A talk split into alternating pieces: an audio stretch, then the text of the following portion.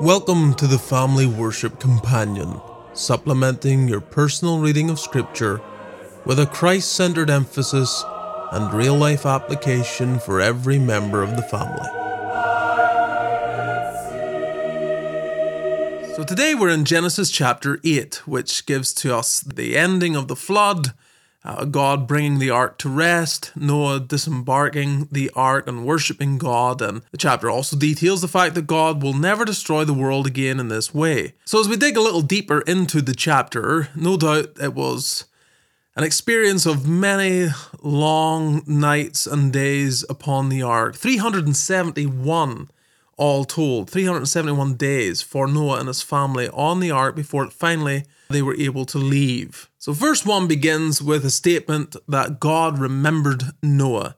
The idea is not to communicate that God ever forgets his people or even forgets anything, but to communicate the, the experience, the sense of there are these moments, these junctures, these events, these evident providential experiences that indicate God does remember his people. In this case, it's the assuaging of the waters and by that token, God is communicating to Noah, and Noah is understanding that God has not forgotten him and his family. None of us deserve these tokens, but God is pleased to send them along the way. Verse 4 tells us that the ark rests on the mountains of Ararat, and uh, to this day, Armenians, especially though Ararat is now in Turkey, Armenians will signify that this mountain, which used to be in Armenian territory, uh, this is where the ark landed. Now, we don't know that for sure, and there's all sorts of claims about having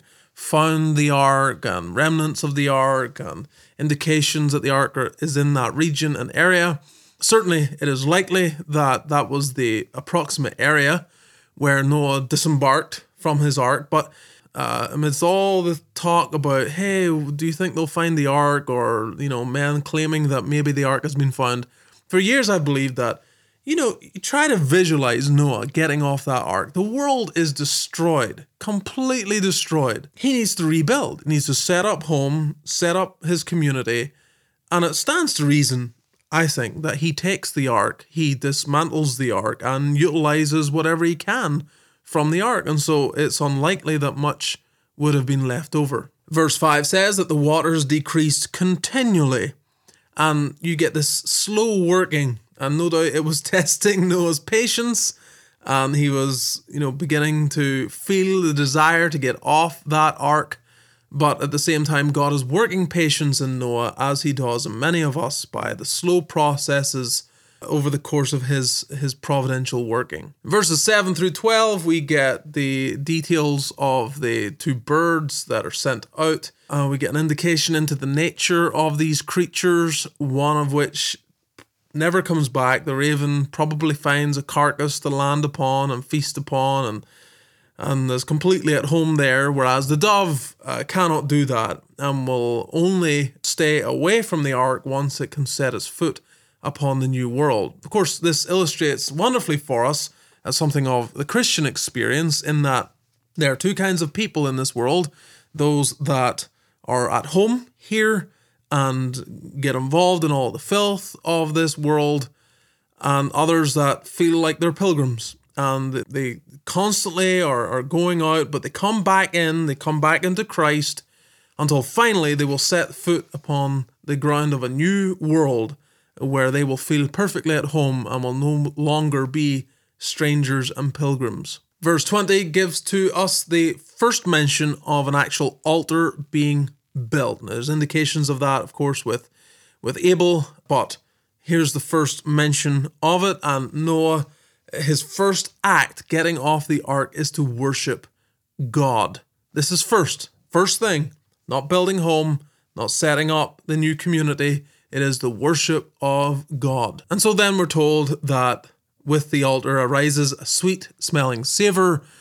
And Ephesians chapter 5, verse 2 teaches us that that savor that truly satisfies God and is sweet before God is Christ. So we get here even an insight into the fact that God's not really satisfied simply by his judgment. Noah realizes that what will finally satisfy God is the sacrifice of a life. Of course, that illustrates to us what Christ is doing. He can't just pour out his judgment upon the world and be satisfied. If there is to be a people that are saved, the saved people have to have a sacrifice for them, and Christ provides that sacrifice by the offering up of himself upon Calvary's cross. So let's give some thought to application. First of all, boys and girls, let me address you. Uh, you ought to follow your parents if they're saved into the ark. You should follow them into Christ and believe. The end of the chapter tells us that the imaginations of man's heart is evil from his youth. And so maybe you're already at an age where you sense the, the evil in your heart, and maybe your parents help you to see the evil in your heart, but maybe you feel it. There's evil in my heart. What am I to do?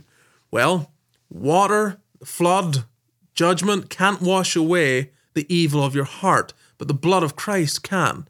And so that's what I'm saying. You need to get into Christ, boys and girls. You need to get into Christ.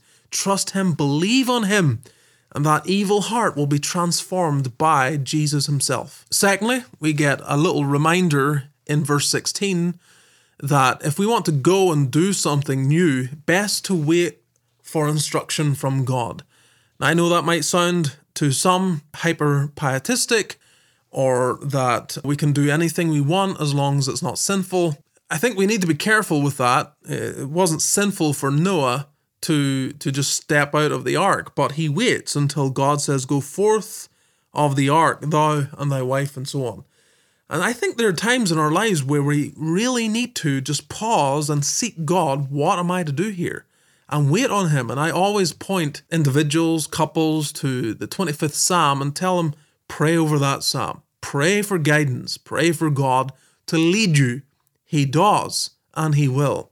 Third, again, I would just want to point out that with the gradual uh, receding of the waters, uh, it put into my mind the thought of the Christian's experience with sin. We so badly want this full final victory here now in this life, even before we get to heaven.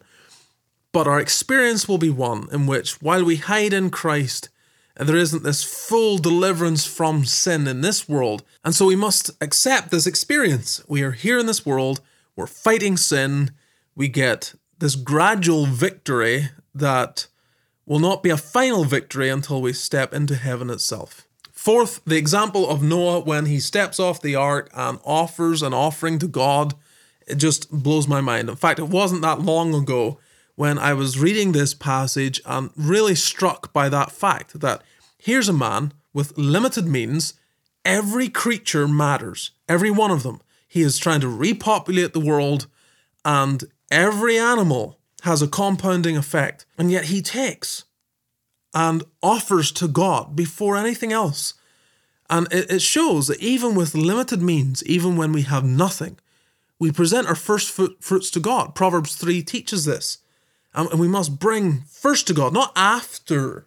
We don't bring uh, once we figure out what we've left over and then bring that to God. There is, I believe, that while some may argue the tithe isn't explicitly commanded in the New Testament, I think we have to wrestle with the fact that that functions like a bare minimum.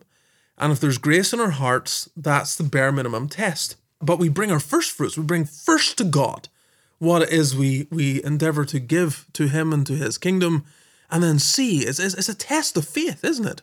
Because when I when I do everything else and what's left over, there's no faith in that. It's like, well, this is left over, I can give it to God. The test of faith, walking by faith, is first giving to God and then trusting Him with the rest that it will meet the needs that we have. So Noah stands as, I think, a tremendous example of this. Fifth, I think also Noah's worship of God in the context reminds us that when we begin something new, worship is a good thing. And so we, we start a new job, start it in worship. We start a new day, we start it in worship. We start a new semester, start it in worship.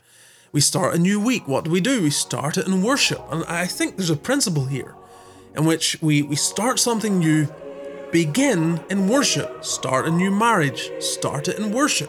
Whatever it is, anything new, to begin in this note of worship is a wonderful practice that I think we could carry through our lives with much profit.